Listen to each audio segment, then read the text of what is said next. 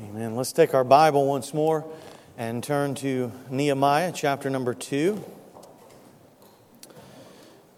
So, we began a couple of weeks ago to walk our way through this book for the summer.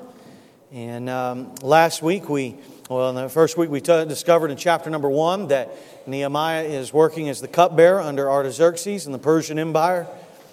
That he gets word from his homeland and brothers that Jerusalem is in rubbles and that the wall is knocked down and the people are discouraged. By the end of chapter number one, Nehemiah has prayed and fasted. He has brought the sins of himself and the people before the Lord, and he is now clean and he was ready to go to work. And last week we talked about chapter number two, that there's a four month period of time between chapter one and chapter two.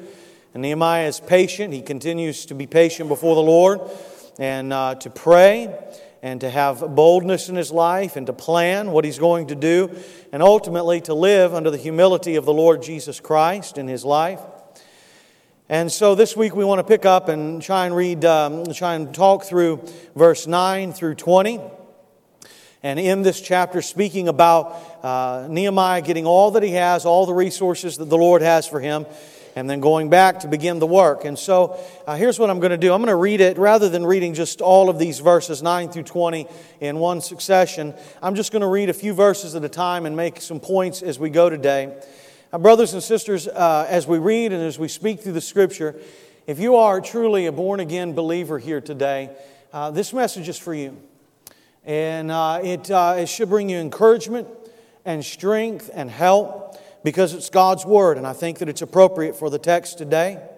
And if you're here today and you don't know Jesus Christ as your Lord and Savior, or you're skeptical and you've never uh, given Him your full confidence, then this lesson, this sermon is for you as well, too, because ultimately we want to know how it is that we can find redemption and help for our souls, even when we are the worst off. And so, my prayer is that all of us today would pay close attention to God's Word and that the Lord Himself would speak to us. And so, would you bow with me just one more time for a word of prayer? And would you ask the Lord as I pray out loud that God would prepare your heart, whether you're a believer or lost? Just pray that the Lord would prepare your heart to receive His Word. Would you pray with me?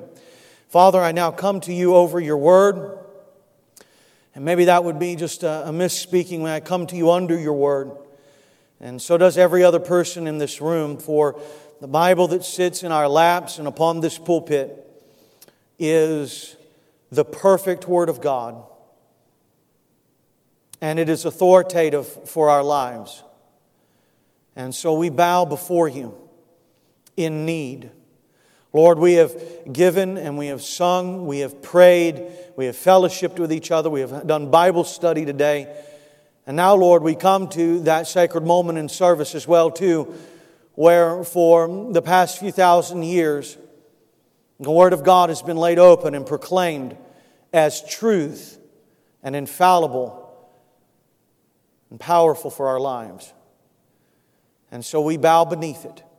And we ask that your Spirit would move in our hearts today, that we would be conformed to the image of Jesus Christ, that we would be convicted, convicted over sin, that we would repent and turn from that, when we put our faith and trust in Jesus, and that you would show us from your word how to live holy and righteous lives.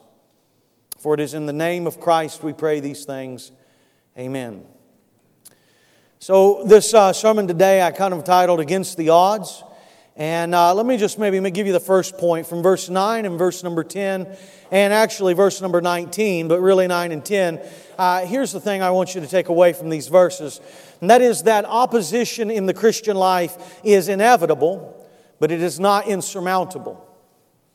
Opposition in the Christian life is certainly inevitable but it is not insurmountable. And so we pick up in verse number 9, you'll find that in verse number 8, Nehemiah had received letters. He was going to have all the funding that he needed to go back to Jerusalem, rebuild the walls. He had letters of security in which uh, there was supposed to be deliverance and help there for him. And in verse number 9, he takes off on that journey, and it says here Then I came to the governors of the province beyond the river, and I gave them the king's letters. Now the king had sent me with the officers of the army and horsemen. And look at verse number 10 very carefully. when Sanballat the Horonite and Tobiah the Ammonite officials heard about it, it was very displeasing to them that someone had come to seek the welfare of the sons of Israel. And then it goes on there in verse 11 down through verse number 18 as he assesses the situation. But look toward the end of this chapter. It is a book ended again. The author is trying to tell you here, Nehemiah is saying, what is important to understand in this chapter is that opposition was in our way. Look at verse number 19. But when Sanballat the Horonite and Tobiah the Ammonite officials and Geshem the Arab heard it, they mocked us and despised us. And they, this is what they said What is this thing that you are doing? Are you rebelling against the king? My dear friends, I, I want you to understand today, as a believer in the Lord Jesus Christ, that when we study the book of Nehemiah, I think from this text, verse 9, 10, and 19, one of the fundamental things you need to understand about the Christian life, or anytime you go after serving the Lord, that is that opposition is going to be inevitable. There is going to come these problems. I, I tell you, there are so many times where somebody that I know and I speak to, they're lost and everything is fine and hunky dory. Everybody at their work, everybody in their family, all their friends think the best of them and then they'll come to a church, they'll hear the gospel of the Lord Jesus Christ, they'll turn from their sins to serve the living and the true Savior, the Lord Jesus Christ, and the next thing you know, everything falls apart. People are mad at them. People say things and derogatory toward them. They, uh, they put them in a bad light. They uh, always are nitpicking to find where they're not living like Jesus and then point that out to them in their life. And you say, Man, I thought when I got saved I would just walk on cloud nine. Like my feet wouldn't even really hit the ground. I just kind of levitate right along in life. Well, I have news for you. As a believer, if you're going to serve God, follow Jesus, and live for Him, you need to understand that opposition is coming your way. Now, some of you are saying, gee whiz, Steve, you're not the minister of encouragement today. But I'd rather be honest with you, and I'd rather you walk out of here today knowing the truth than believing a lie. The Bible says this in the New Testament all that live godly in Christ Jesus shall suffer persecution. Jesus himself said this Don't be shocked. I'm giving you the Steve translation. To his disciples, he said, Don't be shocked if the world hates me and I'm Jesus, the Son of God. What on earth do you think they're going to think of you? Opposition will come your way in the Christian life. And anytime you start serving God and following Him and doing what He wants to do with your own life, with your family, with your friends, in your work, at school, you will find that there will be those that oppose you. But I want you to understand that it is not insurmountable and that God is on our side and God brings deliverance and God will help us. Amen. Let me just take a pause here for a minute and help you with something I was thinking about this week. Uh, some, uh, sometimes some of our young adults and even teenagers sometimes they'll ask me, Steve, how do I know the will of God for my life? Is, is God going to rain down some sort of lightning bolt on my life? Or is something going to open up? Or is there always going to be that moment where I know this is God's will for my life because an audible voice came out of heaven and told me? The answer to that is no. No, and that's errant theology. Are there times in our life where God does speak out and do something special and divine and really confirm in your heart? Yes, that's where you need to be. Of course, God does that from time to time. But I want to encourage every believer in this room that you don't need some sort of divine miracle to know that you're in the will of God. You simply be faithful and go right at what He wants you to do and be obedient every day of your life, and God will bring confirmation for what He wants you to do. It's not looking for something extra biblical. It's about learning to be a biblical kind of Christian every day of your life. Uh, Connie and I, we have a, we have a friend, because we recorded these, uh, it'll remain unnamed. And we have a friend, and she is always on this roller coaster, at least was for years, always on this roller coaster looking for the will of God and she was looking for confirmation. She was praying, Should I go to this ministry? Should I go to this ministry? And she was riding down the road and she saw on the back of a license plate at a stoplight the city or, or the state of which the job was at. And she said, That's confirmation. That's where Jesus wants me to be. That's just weird. and I love her. We love her. Don't, don't live like that. You're going to hurt yourself in the Christian life. You're going to go up and down roller coasters if you're constantly looking for some sort of divine sign to drop out of the heavens. What God wants you to do is just be faithful to Him and be obedient and to walk in the wisdom that God has given you.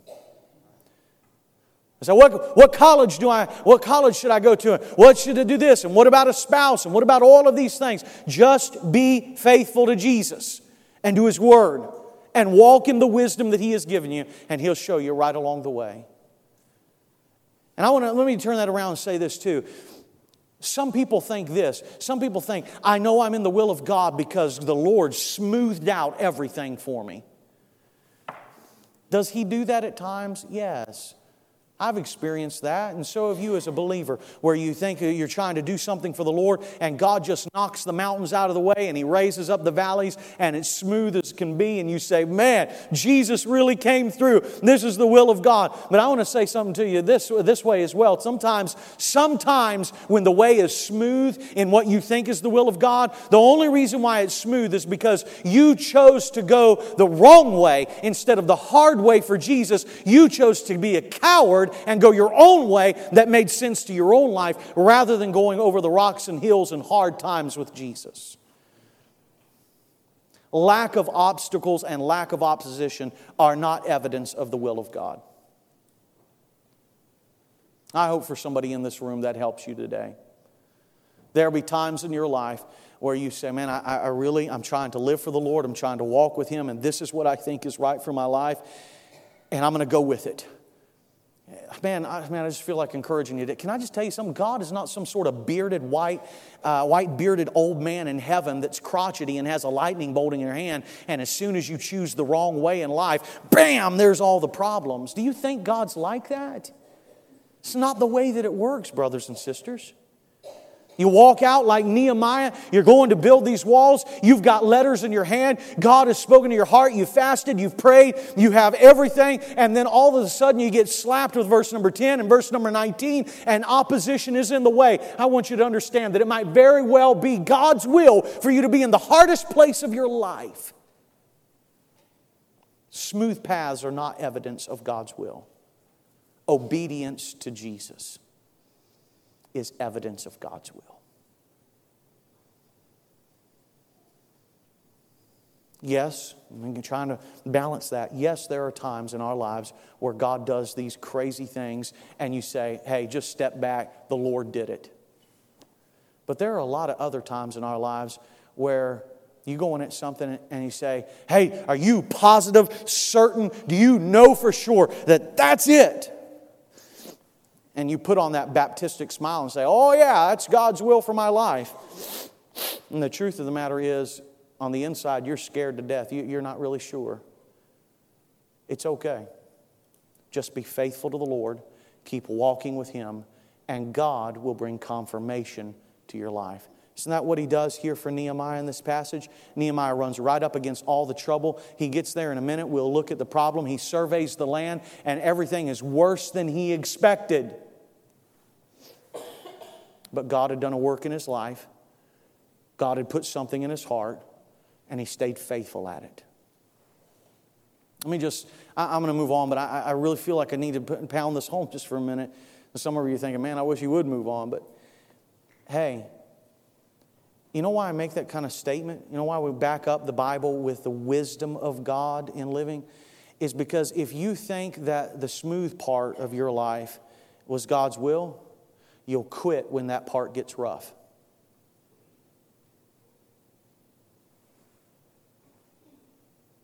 You'll quit.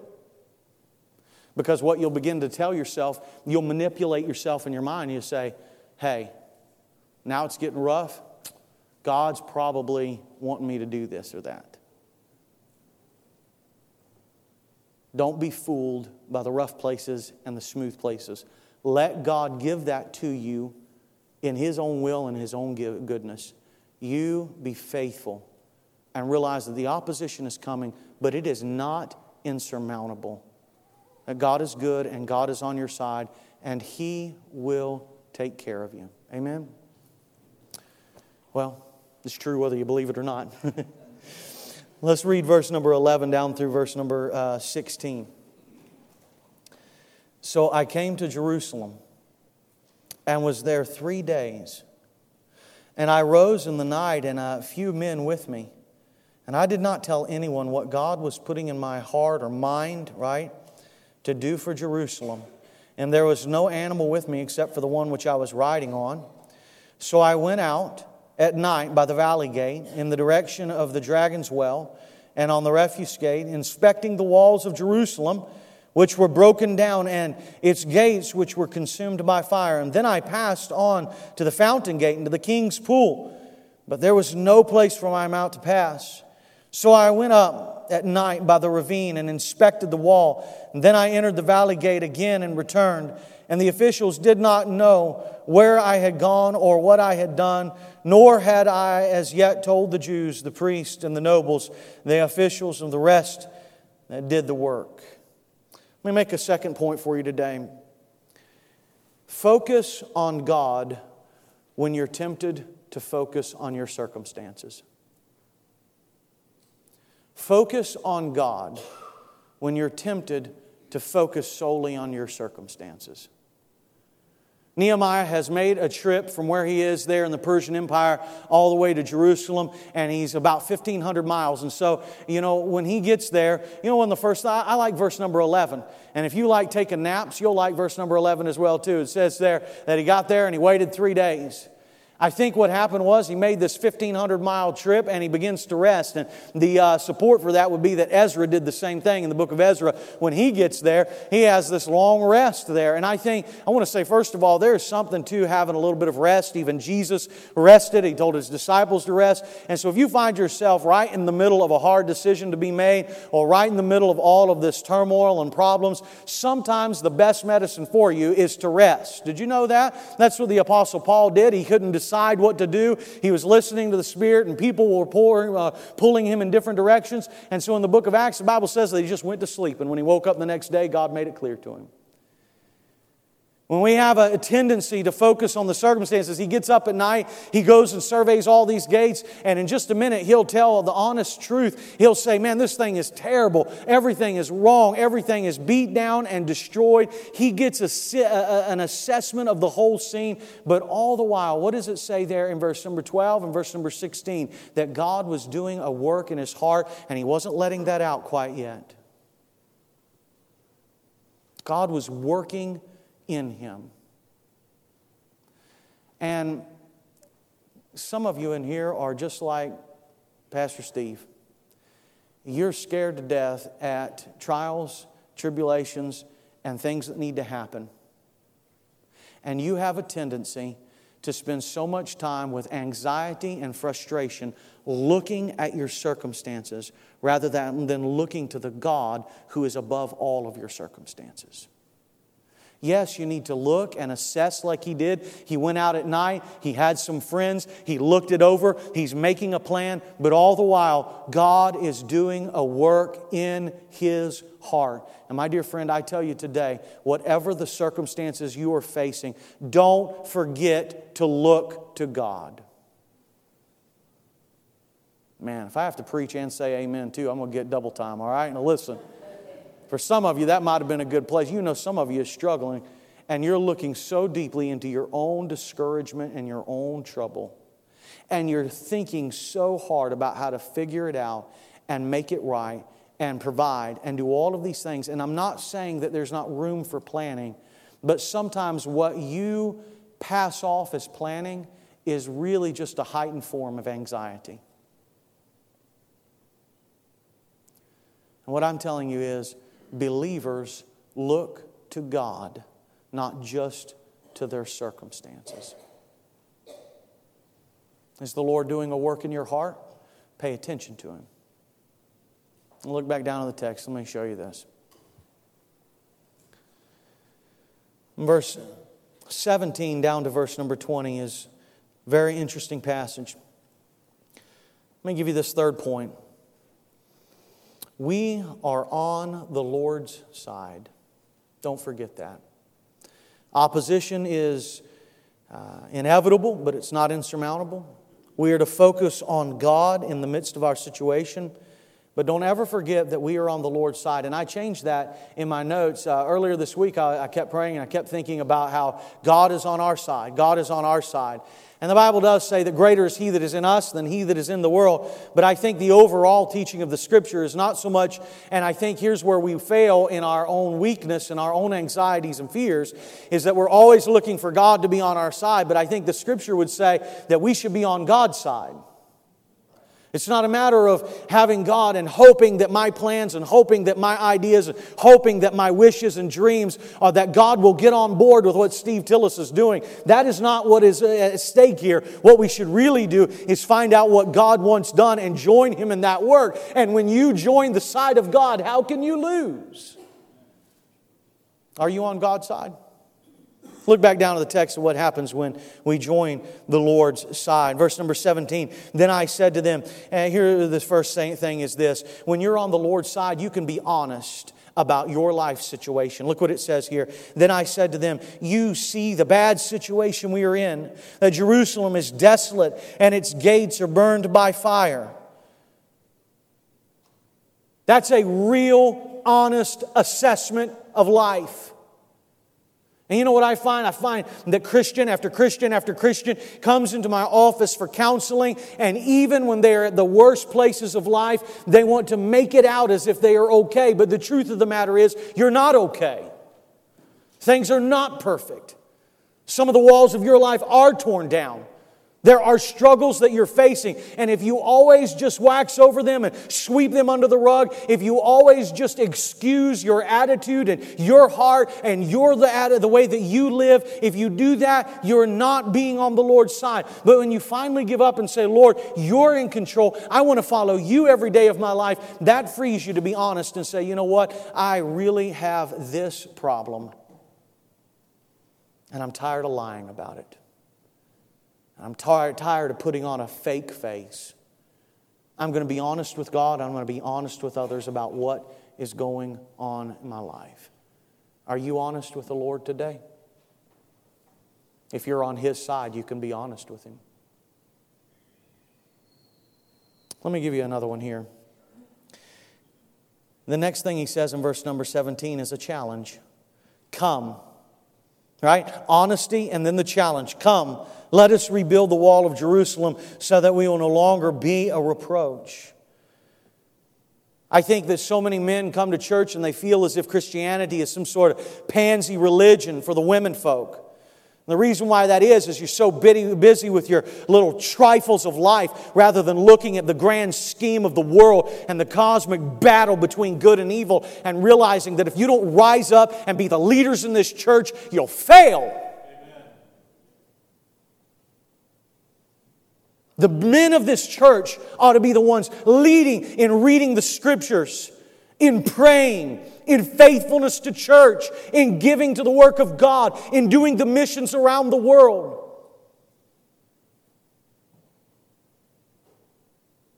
Man up. There's a challenge for you. Mm-hmm. Got stuff in my brain. I'll hold it in there. I got one letter go. I get one more. It's coming. Let me look back down here at the text. There's a challenge. It's a challenge. Let me just say this. In your personal life and in your corporate life, don't be the kind of person that sits around and points out all the problems. Be the kind of person that rises up and does something about it. Point made, we'll move on. Look at the verse number 17 that gives him this challenge. And then verse number 18, you'll notice that verse number 18 and 20 should look very, very similar. It's, it's almost a repetition of phrases here in these verses. And the whole idea is that once we are honest with God and then we decide to actually embrace the challenge, that all that is left to do is to look to the blessed grace of God and give all the effort of your life. Look at verse number 18 and, and, uh, and 20. I told them how the hand of my God had been favorable to me, and also about the king's word which he had spoken to me. Do you notice what comes first? Not the king's word, not the king's letters, not the king's finances, but the hand of the living God was upon us. And then look what it says. Then they said, Let us rise up and build. So they put their hand to the good work. And look at verse number 20. So I answered, I answered them, that is Sanballat and Tobiah in verse number 19, those dirty, rotten buzzards that are always trying to get on to God's people. It's in the Hebrew, all right? Look, it says here, the God of heaven, you see it again? The God of heaven will give us success. Just like in verse number 18, the hand of God was upon us. Therefore, in verse number 20, we, his servants, will arise and build. Just like in verse number 18, they said, Let us arise and build. But you have no portion, nor right, nor memorial in Jerusalem. Are you on the Lord's side? If you're on the Lord's side, here's what will be the evidence of it the blessed grace of God overflowing in your life and a heart to work. Are you living for something that's larger than yourself? Have you given yourself over to the work of God, the salvation of souls, and the discipleship of humankind? Let me pause just for a moment. I'll walk into this. In verse number 10 and verse number 19, you read about these guys, this Sanballat and Tobiah, and they are bad dudes.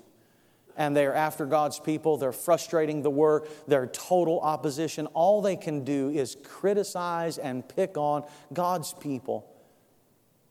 And you know, I, don't know if you're anything like me, but when I read that as a believer, sometimes it just makes me want to rise up and say, Look, I'm going to turn the other cheek like I, as I'm rearing back to give you a shot to the chops myself. Right? You ever get frustrated at people that are opposing us? Why would you get mad? We just want to see people come to Jesus and live for Him. I want to pause here for a moment. I want to say to everyone in this room that, but by the grace of God, every human being in here is a Sanballat and a Tobiah. The Bible says that we were the enemy of God the Bible says that, that while we were yet sinners, Christ died for us. If you're in here today and you're a believer, you need to walk out of here today humble and remembering how sinful your life was how desperate you were and how that Jesus came into your life and saved you from your sin. And if it wasn't for the sheer mercy and kindness and love of Jesus, you too would be in that position. Be thankful for it. I also want to extend this to you today all of you that are in here, whether you're a member or a visitor, whether it's the first time you've been here or whether you've been here for a long time, I want to remind you that there is an order to salvation, that God works in an orderly way. He begins with a divine act that God has this effectual calling. As the Word of God is proclaimed, God begins to work on your heart. And after that effectual, that, that wooing, that calling to us through the gospel, that, that leads into regeneration. You say, what is that biblical term? It simply means when the light bulb goes on in your head. I, I've preached to people, and year after year after year after year, they've listened to sermon after sermon and the Word of God. They could tell you the gospel inside and out. And then one day they're listening to the Word Word of God and the light bulb goes off in their mind. They realize they're a sinner and they see the cross that Jesus died for them. And you say, What happened? And you say, Something happened to me and I realized that I needed Jesus. That is the regenerating power of the Holy Spirit. And He is working today in this room. He is effectually calling His people and He is regenerating those who will believe. Those are the divine acts of God. And that leads into two divine human activities repentance that leads to life, and faith in Christ Jesus. Lest you think that repentance and faith are some sort of work that you do to earn yourself to heaven. The Bible teaches that both repentance from our sin, that turning away from our sin, and faith in Christ are the sheer mercy and gift of God. If you're in here today and in your heart you say, I want to believe on Jesus, when you leave here today, you'll not be able to say, I came to Christ on my own. What you'll have to say is, I have no idea what happened. I was lost, and then a ray of light came into the dungeon, and my chains fell off, and I arose and followed Him through His sheer mercy and grace. That is the divine side of repentance and faith. But the Bible does place a responsibility upon every person in this room. And today I just want to remind us I speak so often about putting your faith in Christ. But please hear me. If you don't preach putting faith in Christ coupled with turning from your sin, you do not have a real gospel. You say, what is repentance? All right, that's a big Bible word for us. Give me just a second. I see if I can flesh that out. The Bible teaches that repentance, and all that word means for us in a couple languages would be a, an about face, right? An, a turn, a 180 degree turn. But the words for that in the New Testament mean a radical change of mind and heart that changes the complete direction of the entire person. And so when you think about what does it mean to repent, when the preacher says repent, the Bible says Jesus preached, repent and believe on the Lord Jesus Christ. What does it mean? It doesn't mean just that we place our faith in Christ, but it means that we come to a place in our life where God's Spirit is at work in you and you come to where you acknowledge that you are a sinner like Sanballat and Tobiah. You stop arguing about how good you are and measuring yourself horizontally with other people, but you measure yourself vertically with Jesus and you realize that you are a deep, deep, dark sinner, good people do not go to heaven, bad people go to heaven. You acknowledge down in your heart that you are a vile, wicked sinner, that you are helpless before God, that you have blood guiltiness on your hands, and you have offended the holiness of God. You must acknowledge that. Repentance deals with the intellect. Repentance deals with your emotions. The Bible says that there must be godly sorrow that leads us to repentance, not as the world has sorrow over the things they have done, but a godly sorrow that says, We have offended a holy God. I have hurt him. I have shamed him. I have brought reproach upon him. And I am the one that stands desperately in need of the goodness and mercy of God. Salvation is not in your hands for you simply to decide, Yes, I'll take Jesus or no, I won't. Salvation comes to a true heart that in the intellect says, I have sinned, and in your heart says, I have offended Jesus and calls out for mercy. The people that are saved are the people that say, God, there's nothing I can do, and I don't know what to do. Won't you have mercy on me? And repentance acknowledges that deep sinfulness.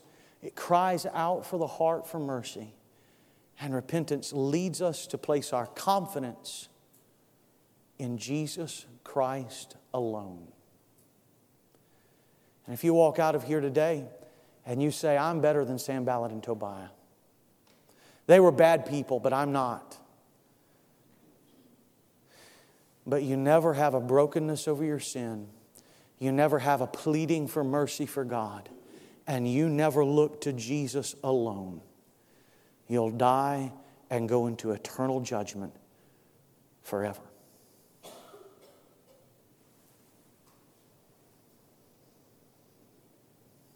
That is the truth of the Word of God.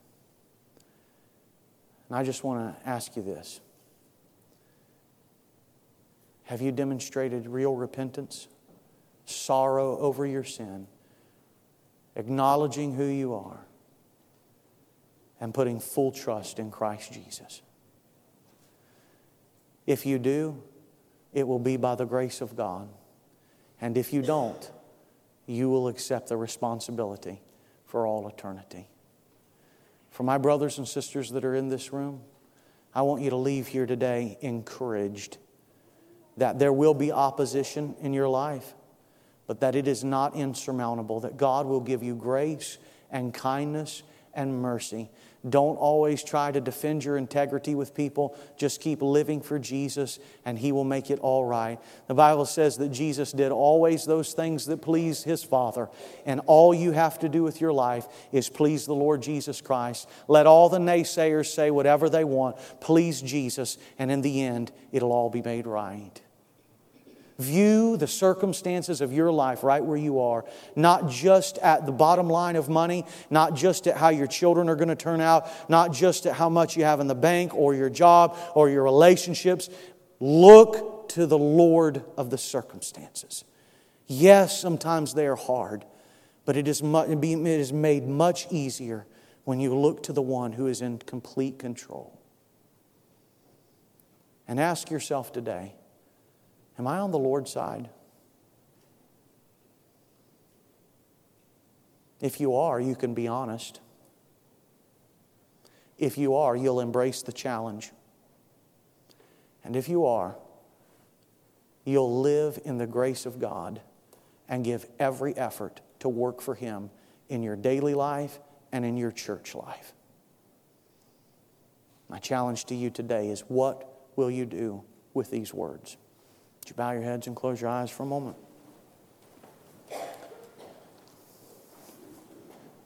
In just a moment, as we normally do, we will stand and sing a couple of uh, verses of a hymn. To my brothers and sisters in here today that are familiar with church life, you've been here a long time, I want to let you know that these altars here, the, the, these steps down here, are wide open when we sing.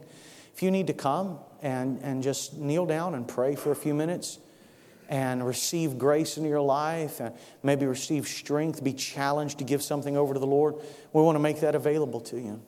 If you're in here today and you say, I, I, you know, I'm visiting, I don't know Christ, I'm not sure about all of this, but I want more information. I want to encourage you that when this service is over, please see me, talk with me, or Jamie, or Brian, one of our deacons. We, we want to talk to you and help you to place your faith and trust in Jesus Christ alone. We'll walk with you all the days that you're here, that you might be conformed to the image of Jesus. Maybe you're here today, you've been coming for some time, visiting with us. You know Christ is your Savior, you've been baptized, and you know that you need to be a part of a body of Christ that is living for Him and sharing the gospel with the community.